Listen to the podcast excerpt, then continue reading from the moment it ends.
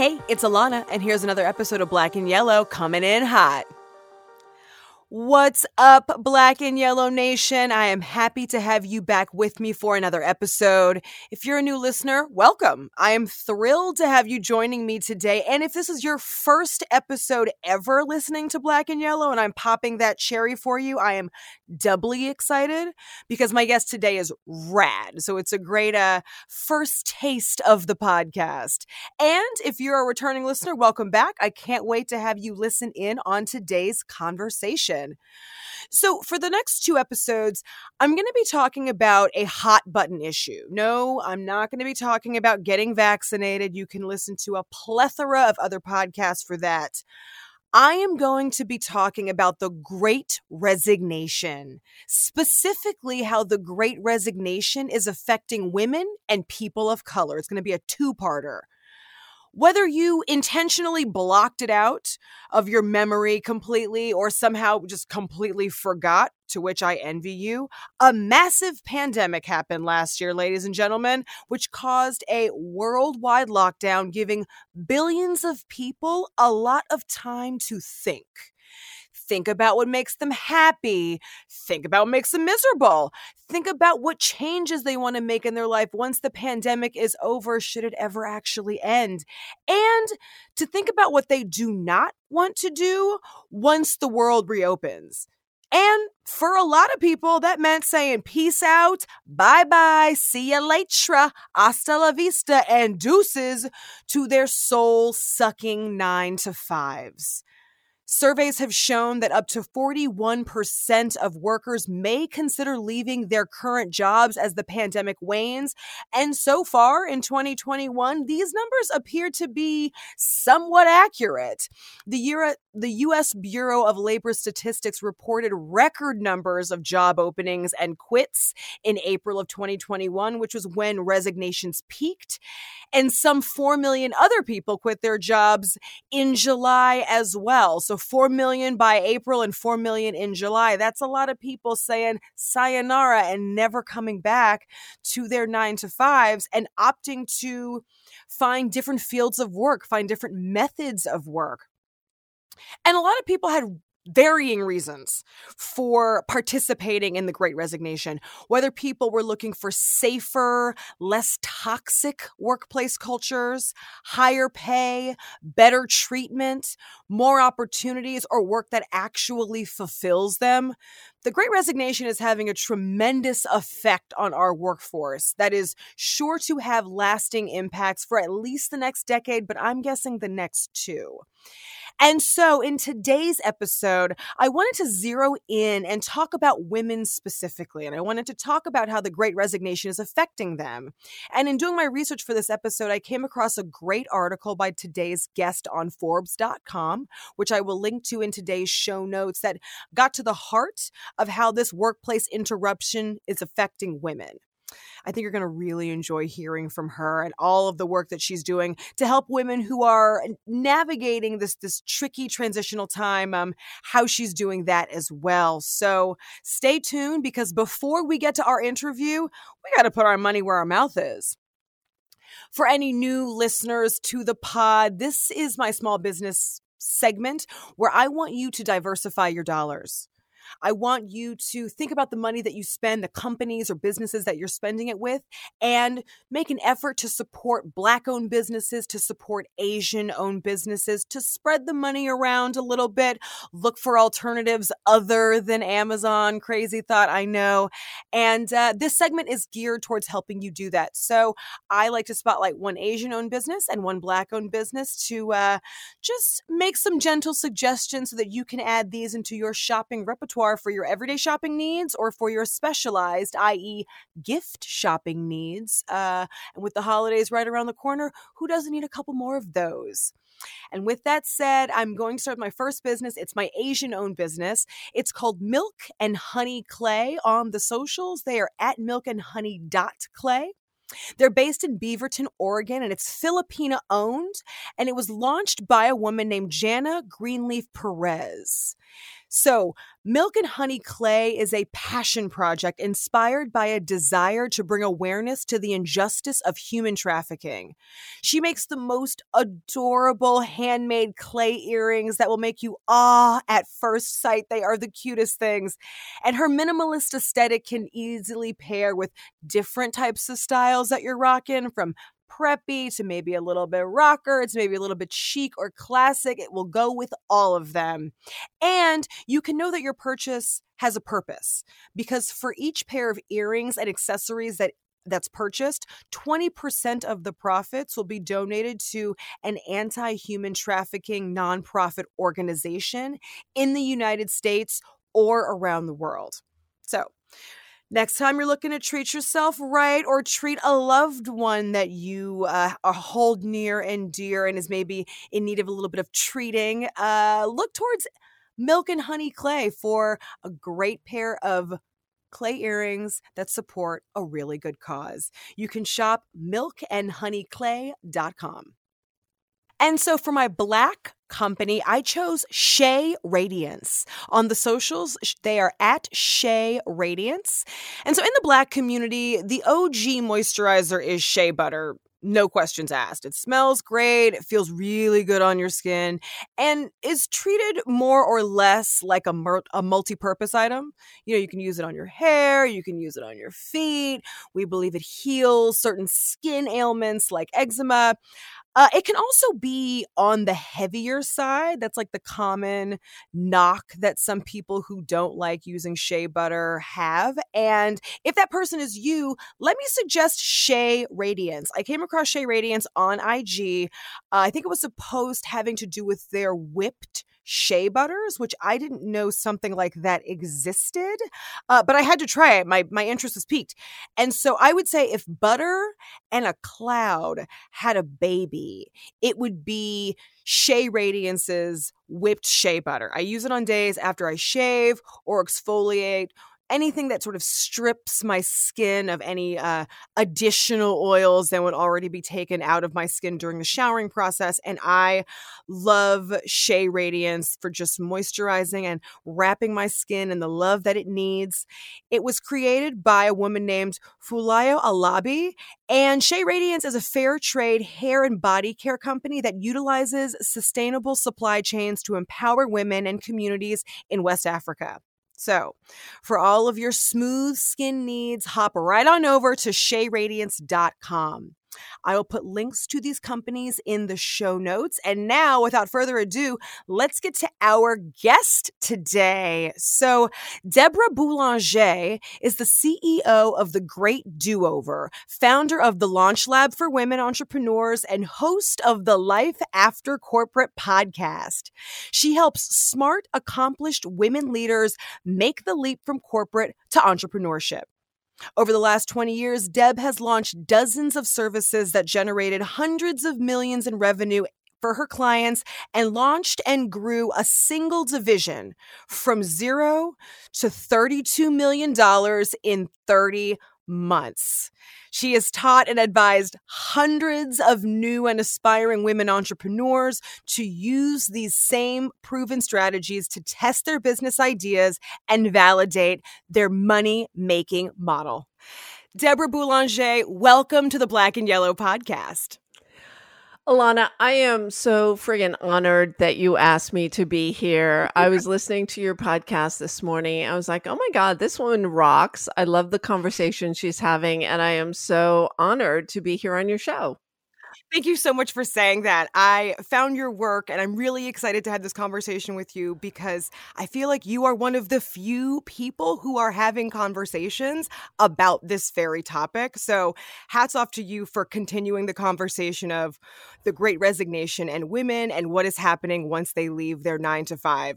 Thank you so much for your amazing work. I'm really happy to have you on. So you've had a really fascinating and really wonderfully varied career trajectory, which is a huge part of the reason that I wanted to talk to you today. But first things first, please tell my audience a little bit more about you and the work that you do. Yeah, so I graduated from college as a special education teacher, and I won't tell you what year that was, but I will tell you that I was working full time. I was doing home visits with my students and I was waitressing 4 nights a week just so I could pay my rent.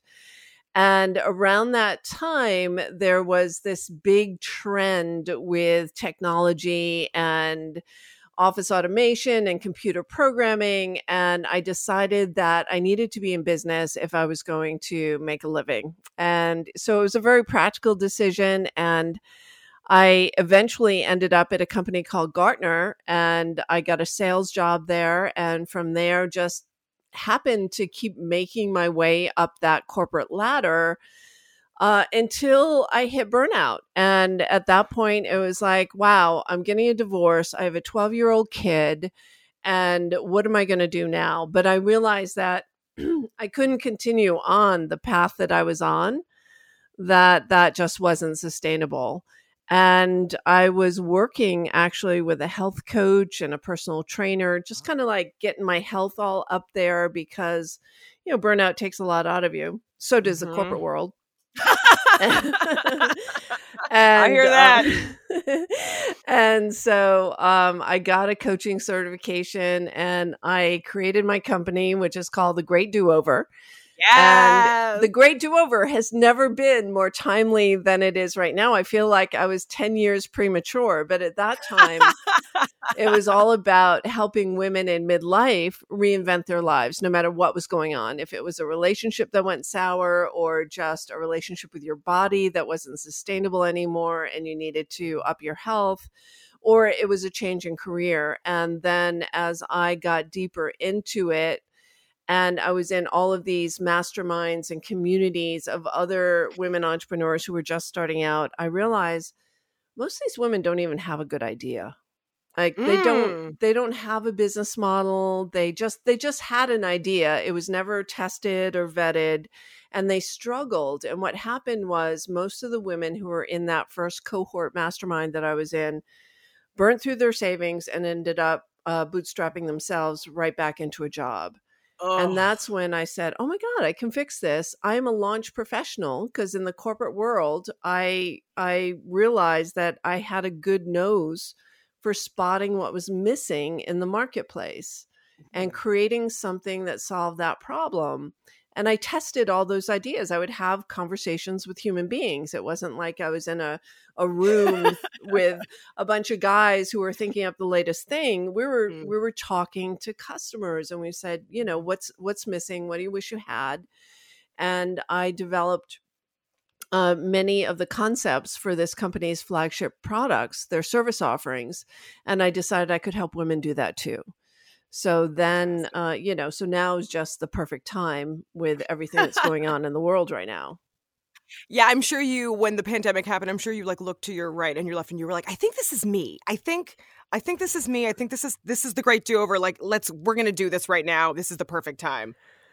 You are so right. You're 100% right And it was so funny because I must have ordered something from Diane von Furstenberg at some point, and I got this gift box, right? I got this gift box in the mail, and in the gift box was a necklace that said "In Charge." Oh! And when the pandemic hit, I put that on. I was like, "Yeah, that's right. I'm in charge. I'm in charge. I'm in charge with how I mentally deal with this." I'm in charge of what I do with my business. And at that time, as you likely know, there's a lot of fear. Mm-hmm. Everything stopped. So if you were making money by speaking on stages, you weren't speaking on stages. If you were consulting to corporations, you were no longer consulting to corporations. So it was really my moment to step forward as a leader to say, hey, you're in charge. There are still needs in the world. There are still many gaps and people trying to solve problems, including leaders who were dealing with remote workers and didn't know how to translate corporate culture to people who were bringing their physical events online. There were just mothers who were then suddenly homeschooling their kids and who weren't teachers. I mean, if you look at it, the pandemic, although it took away opportunity, it created new opportunities that still exist today.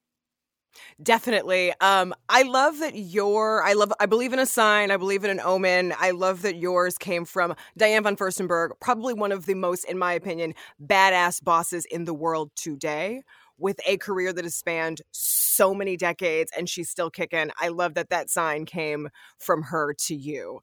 And I think this is a great time to talk about the Great Resignation, because it is upon us. It is alive. It is well. It is affecting workers of all genders, all sexual orientations, all ages, in most career fields. And I want to zero in specifically on women and ask what's fueling women's decisions to leave the workforce en masse and not return? Well, you know, for all the progress that we've made as women, which I would question all the progress,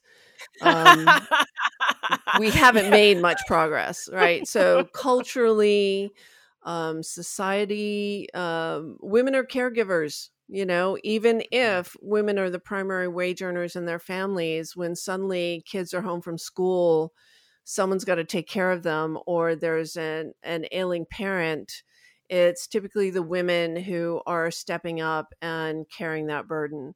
But something else very, very interesting happened during the pandemic. It's when women were forced to work from home, they suddenly had balanced lives. Yeah. That even though they were stressed with having children at home, they were like, oh, I can be with my family. I can run an errand in the middle of the day. I don't have to dress up in a suit and pumps. In fact, you know, I think I know so many women who can't even put their heels on anymore. Right? Yeah, definitely. You know, after wearing fuzzy slippers for 18 months, you know, heels just aren't happening. Totally. So I think it was a huge wake-up call that it's almost like that proverbial story of, you know, how do you cook a frog? You know, you put it in a pot of cold water, turn on the heat, and it doesn't even know it's cooking. Right. And I don't think we knew we were cooking. I don't think we knew how extensive the burnout really was. And McKinsey did a real interesting study. They showed that the higher up, the more responsibility you had and the more senior you were as a woman in the workplace, the more significantly the burnout was. You felt it even more strongly. And so this opened up this whole field of choice, where before we didn't feel like we had a choice of how we operated. Now, I knew I had a choice because I made a choice 10 years ago. But that choice was very scary for many people. And now I think they're not so afraid. Totally. I agree with that 100%. Yeah, I agree with you. I also think that the emotional labor and the spiritual labor that women have to deal with when we get home and away from work, that's not paid. And that's still, I think, even in the most balanced of households, even if you have a, quote, feminist marriage and you feel like you're splitting work 50-50 and you're trying to be super equal at home, I think that women still take on a little extra work here and there that households don't even realize moms and or women take on, just to make lives run a little bit smoother and a little bit easier. Like, none of that work is paid, but we're still expected to do it, so to speak. Yeah, you know, it's all those unspoken things. Like my partner's grandmother never taught him how to cook, you know, so when it comes time to like preparing meals at the house. Yeah, and he was great during the pandemic. I will shout out that he created 5 meals that he could make, including one was pizza at home with a cauliflower crust because I'm gluten-free, and roasted chicken, and there was something else. But he created this rotating portfolio of 5 meals because I said, hey, I might be home and you might be home, but just because I know how to cook doesn't mean I make all the meals.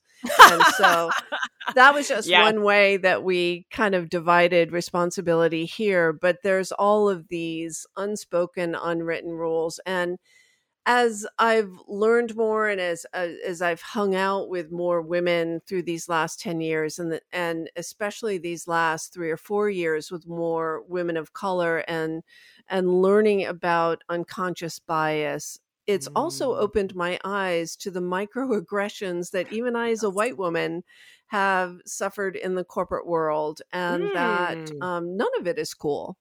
Yeah, definitely. For sure. I think the patriarchy would like for us to believe that women have made more strides in the career, in the workforce than we have. But the reality is, and you said this in your article, our workforce has been broken for a while. It has not been great to women. It has not been great to people of color. And I like that you mentioned a field of choice is open now. I think that's a really rich and vivid image, because you're right. We no longer have to go back to the 9 to 5. We no longer have to go back to the live to work model. People actually got to experience what it was like to work to live, which I'm sure many people have never experienced that before or didn't realize that was a reality that could exist for them. Yeah. And so the opportunity really is to be able to see yourself in a new way, to see that you do have skills that can sustain yourself. And this open field does not need to be where, you know, I'm a female founder and I need to have a co-founder and I need to get venture funding. You can be a consultant and sell your services and sell your skills and support your family and have a lifestyle business. It doesn't mean that everyone's going to build up a business that they'll eventually exit from. You can build a business around your life. Well, this is a great segue to my next question. So if women are opting to go back to the 9 to 5 traditional work, then where are we going? What are we doing for work? If they're not opting to go back to the 9 to 5, you mean? Or if they are? If they're opting to not go back. Right. So this is where what I said during the pandemic, new opportunities emerged. And I have many of my clients are focused on issues around sustainability, around environmental consciousness, around diversity, equity, and inclusion, but not in a way that's paying lip service to we need more people of color in the company, but it's what does equity really mean? What does inclusion really mean? And how are we putting in systems and measurements and metrics to really move that needle forward. The other very, very popular area for women to go into is coaching, right? So of course, you know, we're caregivers, we're supporters, we're cheerleaders. So coaching is a great opportunity. And the coaching academies, whether you're a life coach or leadership coach, executive coach, health coach, they're churning out hundreds of thousands of newly minted coaches. And they don't give you a whole lot of business building education or support in that. And so what happens is everyone graduates and they've got their new certification and they build out their website and then they wait for the clients to come. And the truth is, for anyone who's listening to this podcast, is that you need to have a very specific problem that you solve and a unique way of approaching that problem with a solution that delivers real value and a way to articulate it in a real compelling way. So the Launch Lab for Women Entrepreneurs, which was a program I created 4 years ago, was to do that. It's not about a cookie cutter, you know, hey, build your course online or build out your membership program, make $1 million. You know, let's be honest, that shit just doesn't work for most people. But you get to do you get to pick your lane that you want to own. And then we do the work up front to craft a unique value proposition where you can go out there and people are saying, oh my God, she's speaking to me. I want what she's offering. And I think that's the opportunity. And there's a gazillion opportunities out there. You just need to look in your heart and figure out, you know, what breaks your heart, what pisses you off, where is there a gap in the marketplace, where's there a problem that you can solve. I hope it's okay to swear on your podcast. Definitely. I was actually going to say, you're speaking my language, because I love that you didn't say what makes you happy. It's like, what pisses you off? Yes, so you can fix it. A little pissed off attitude goes a long way, 100%. Yeah, 100%. And, you know, it's a slow slog to build change from the inside.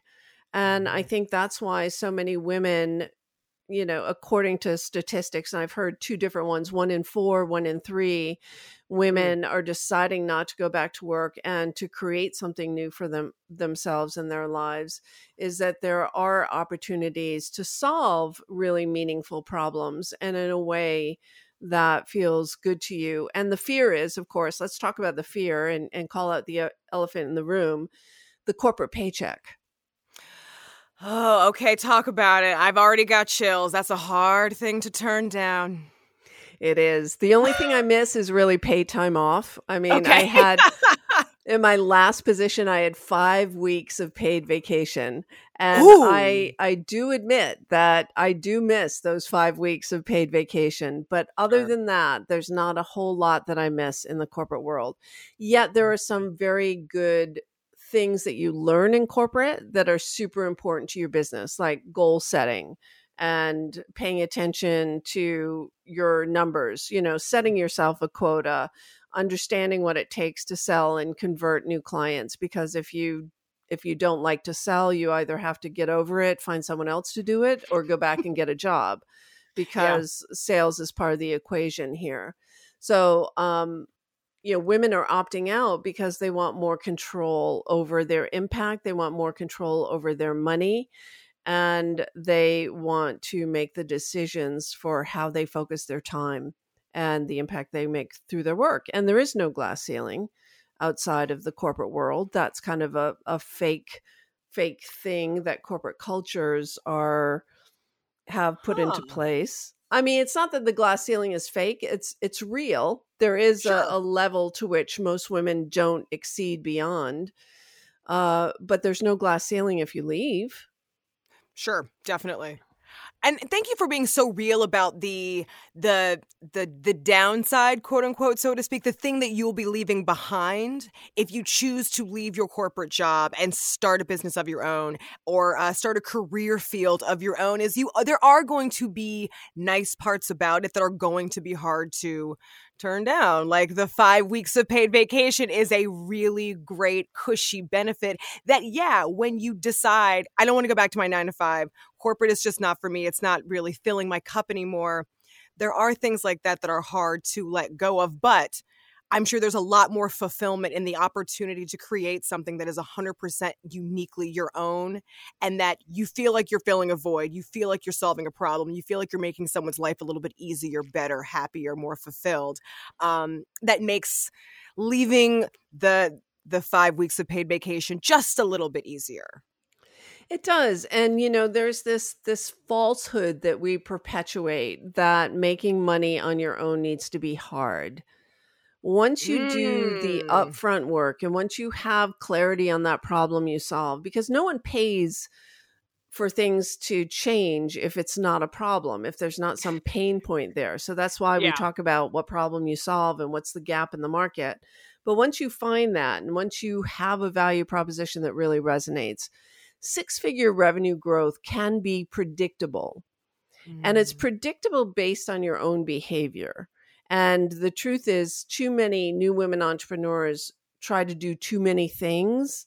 Like, I'll have this online course, and then I'll have this membership program, and then over here I do some consulting. I'll have a newsletter. I'll have some products. Yes, I hear what you're saying. Yeah, social selling, you know, chatbots, whatever, you know, all the things.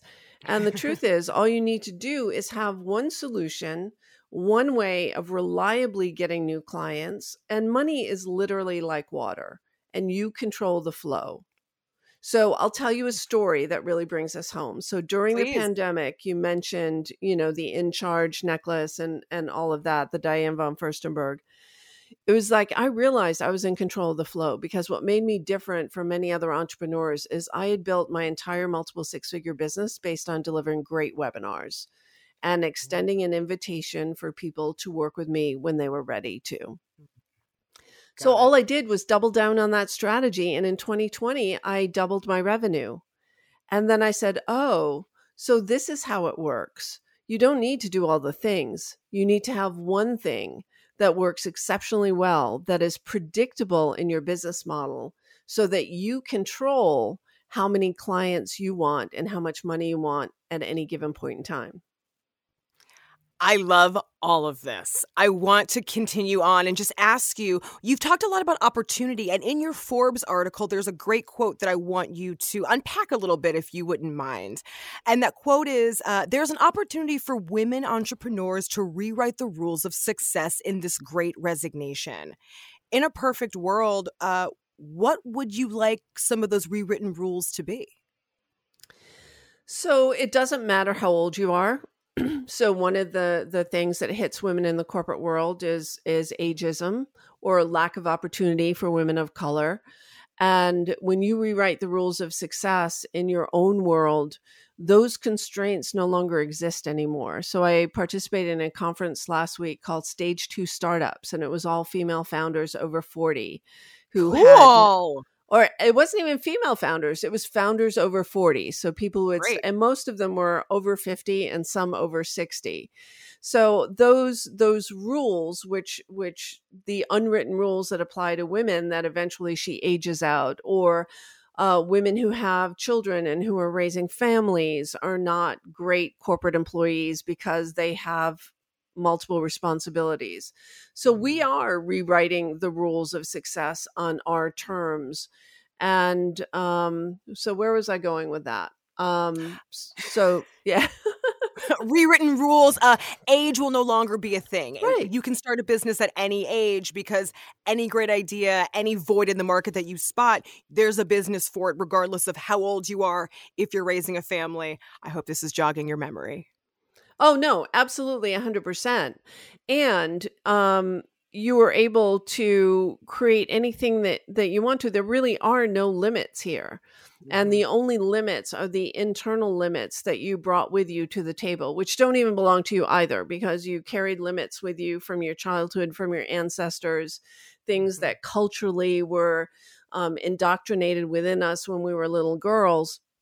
And none of that is true. So if you can get clear that you truly are limitless, that you truly are blessed, that anything is possible for you, and you get the skills. I don't want to get all woo-woo here, but you have... Please, I love woo-woo. Go for it. I'm loving it. But you also have the serious skills that you need, and you can get beyond the fact that women are worth less. So this is something else that is rewriting the rules of success, is that just by our very upbringing and what we've been taught and the experiences that we've had, the message has been that women are worth less than men. Not worthless, but worth less than. And so when it comes to women putting a price on their services or putting a value on what they're offering to their clients, most of the time we shrink back into a shell and say, oh my God, my ideal clients could never afford that. Or I could never charge that, or wow, $250 an hour, that seems so high. We lowball ourselves. We discount ourselves. Better word. And yeah, lowball, discount our skills and our talents. And it's been so mind-blowingly amazing that when I do a pricing talk with a group of women entrepreneurs, I'll even tell them, if you don't believe me, on your next opportunity to quote your services, just double your price. Just do it and see what happens. Be willing to walk away from it if it doesn't happen, but just double your prices. And I will tell you, Alana, I had a woman stop me on the street in New York City and say, Deb Boulanger. I said, yes. She said, you changed my life.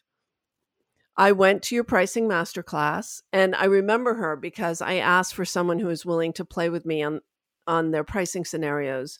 And I showed her what it would look like if she doubled her prices. And she said, I did. And I now make twice as much money. I am on the track to hit 6 figures as a side hustle, mind you, hustle, not even full-time gig. Amazing. And this has happened over and over and over again. I have another client who is a in-demand change management consultant. I mean, she can do this stuff in her sleep. And she was charging $125 an hour. And the thing is that no one's buying your time. They're buying you. They're buying the results.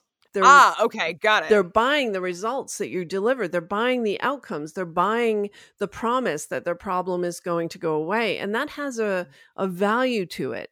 And I actually coined a term called return on advantage. Ooh, ROA.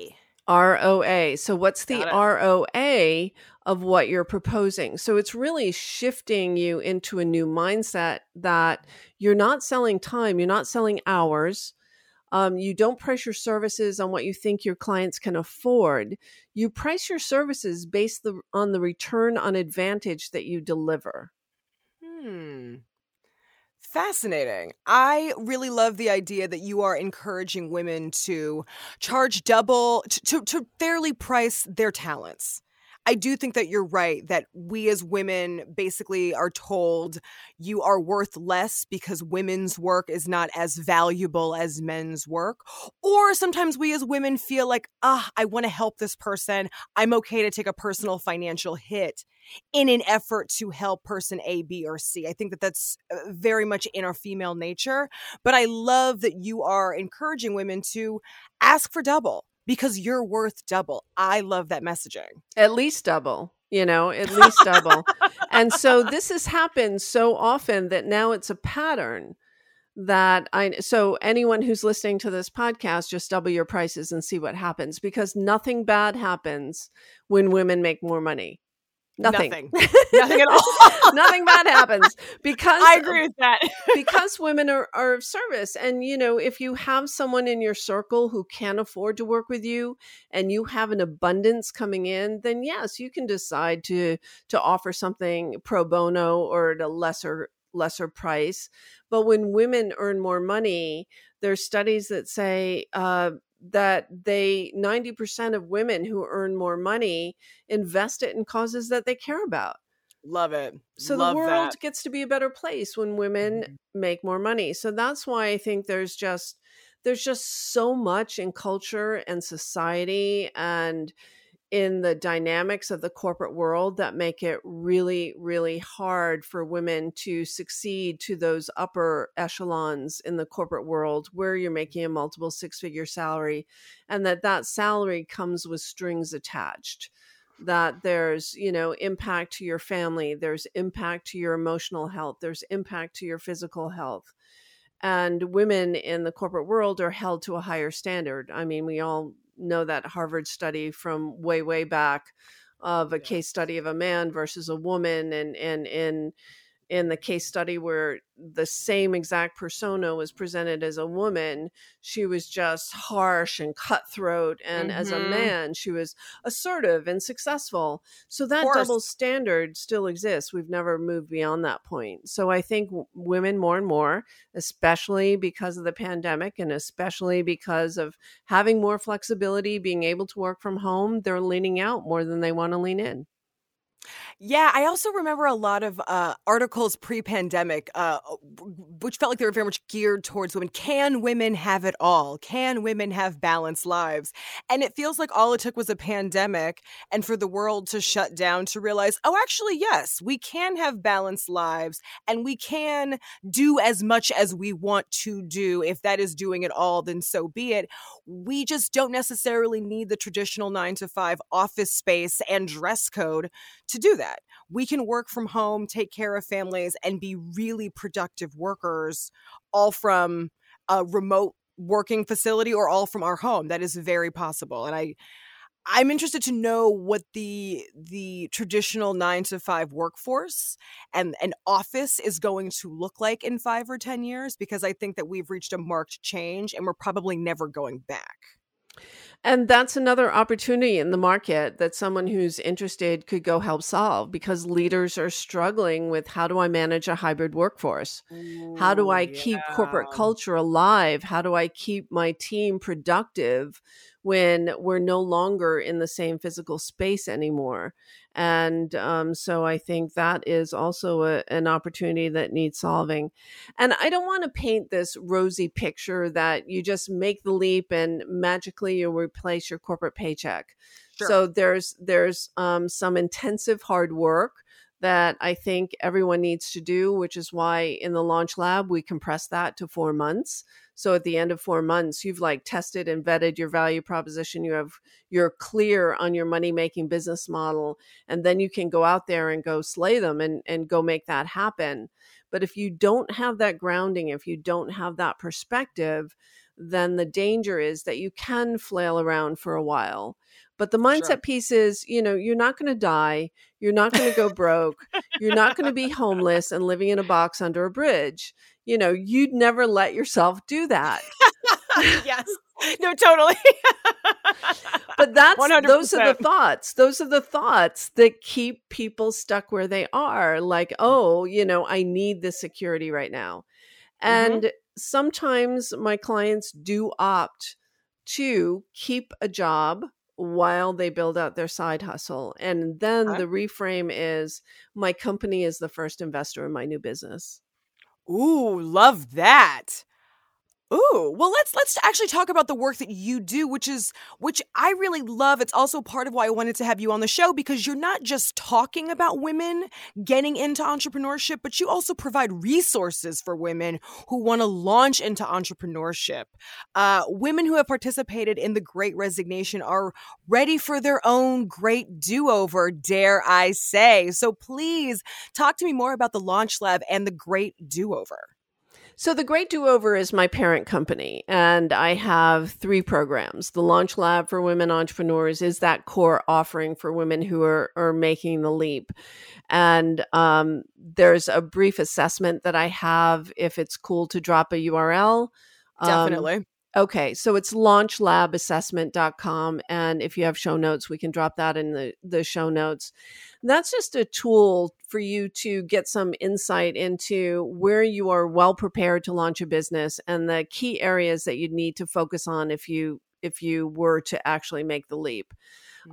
From there, there's also a Life After Corporate Facebook group, because Life After Corporate is my podcast. So I like to name things, you know, drives my branding consultant crazy. But under the Great Do-Over is the Life After Corporate podcast, the Launch Lab for Women Entrepreneurs. And this is the place where you go to get clarity there. And there's also a pricing calculator. So I love tools. I love practical tools. So if you want to reverse engineer your 6-figure salary and figure out how you'd need to price your services and how many clients you'd need to get, your listeners can actually send a text to 66866 with the word pricing. And we will then you give us your email address and your first name, and then you get an email with the pricing calculator, and you can model out what it would take. And that really opens people's eyes, because they think, oh my God, how would I ever replace a 6-figure salary? Well, if you're selling something that's $5,000, then you need 20 clients to get to 100K. If you're selling something to corporations and it's $20,000, then you need 5 clients to get to 100K. It's not a mystery. You know, this is this is not a mystery. And, you know, you get what you focus your attention on grows. So I think focusing our attention on money is an important conversation. So how you price your services, how you get your mindset aligned behind your value and your return on advantage is a great first step. And then get with a cohort of other women entrepreneurs who are building out their business strategies. You learn as much from each other as you do from your coach or your mentor in that program. And so that's kind of why the Great Do-Over was really, because everything was possible. And true confessions, I actually coached women who were divorced and how to date again. Ooh, so it's a very holistic do-over. Well, it do-over was. I don't do that. No, I don't do that anymore. But if you sign up for my email list, I do tell that story about my OkCupid dating profile and how I taught other women how to hack the algorithms to get better results. But so the Great Do-Over started out as many things, but now exclusively focused on the business launch perspective of helping you replace that 6-figure salary as a coach or a consultant or as a service provider. It's not as hard as you think it is. Black and Yellow Nation, if you are feverishly taking notes for all of this information, do not worry. It will also be linked in show notes so you can learn all about the Great Do-Over, all about Launch Lab. Do not feel like you have to pause, scroll back, and write everything down. I will have clean links for you to figure out how to make your own six-figure career. Two more questions to round this interview out. One is more of a general one. How do you think the increase of female entrepreneurs will shape our labor force in the future? That's a great question. And I don't know that I have a clear answer on that, but I just know that women are focused on problems that matter around people, planet, and profits. So it's not that we're all, let's all go be social workers and solve the problems of the world. I think this new crop of women entrepreneurs is focused on, let's be conscious capitalists. Let's look at how our actions and what we're doing are impacting our environment, how we're impacting cultures and people, how we're supporting to move the needle, whether it's with children, with an aging population, or with women in the workforce. And how can we do that and be profitable? Because when women are profitable, as I said before, they give back to the causes they care about. So I think that we'll see a shift into conscious capitalism with more women entrepreneurs. Love that. And just to round this interview out, for any of my audience members who are listening and who want to get into entrepreneurship but are feeling unsure, they're not really willing to give up the corporate paycheck, the 5 weeks of paid vacation time, that still blows my mind. My goodness. What advice would you give to them? How would you encourage them to start and keep going? So first of all, it's an inside job, right? So what is your tolerance for risk? Are you willing to give yourself a period of time? And it has to be a fairly good long runway, like 2 years, 2 to 3 years to really make a go out of it. And you need to have a financial cushion. You can't do this with, $2 in your pocket and some bubble gum. I mean, you really have to be able to invest in the systems, the processes, getting as much help as you can afford. And you don't have to bring on team at first. You can use virtual talent, but you need to be able to hire people who are experts and get a mentor. So it's so important that you invest in coaching and mentorship and collaboration with other women leaders. I think that's pretty much it. Assess your tolerance for risk, have a problem to solve that's a real problem. Test, don't guess about your value proposition. Don't guess about your business model. Test out your idea. Make sure you're speaking to humans and you're having them contribute to how your business would run. Speaking to your ideal clients before you launch your business is probably the most valuable thing any new entrepreneur can do. Debra Boulanger, this has been a great conversation. I love that there are six figures out in the world waiting for me to make. Thank you so much for giving me and my listeners that inspiration. For anyone who wants to keep up with you, where can they find you? We want all the socials, all the websites, all the plugs. Yeah, so the greatdoover.com is the umbrella website. And of course, I'm on Instagram. It's Deb_Boulanger. And again, we'll put that in show notes if you can't spell Boulanger, which most people can't. And also LinkedIn, do a lot of posting on LinkedIn, a lot of videos. And if you'd like that pricing calculator, just text the 66866 and type the word pricing in the text of that message. And that is a great way to get on my mailing list. And the pricing masterclass is coming up soon. I offer that every couple of months. And there's lots of ways we can stay connected from there. And shoot me a DM. I mean, if you have heard this podcast and Hasta La Vista 9 to 5 on Black and Yellow, definitely shoot me a DM and say, I saw you there. I'm sure I have a free gift to send to you somewhere. Deb is out here making sure that you make six figures, and she wants you to crawl into her DMs. So Black and Yellow Nation, reach out, stay connected. Thank you so much, Deb, for coming on and speaking with us. This has been really, really fantastic. Oh, Alana, thank you so much for inviting me. This was a real treat for me, too. So I want you to know how much I appreciate you and the conversations that you're bringing forth in this podcast. Great job. That's our show, guys. Thank you so much for tuning in. I'm Alana Webster. If you want to follow me on the socials, I am at Renegade of Fun. If you want to follow the podcast on social, I am at Black and Yellow Podcast. If you want to shoot me an email and tell me your deepest, darkest secrets, you can totally do that. podcastblackandyellow@gmail.com. Thank you so much to Deborah for stopping by and talking to me today. And as always, if you like this show, if you like what you heard, please hop on over to Apple Podcasts, subscribe, rate, and review so you never miss an episode. And while you're at it, tell a friend about it, because that's really what makes this tiny show grow. And I would love to keep bringing you more episodes in the future. Thank you so much for spending your time with me, and I'll talk to you next week. Bye, guys.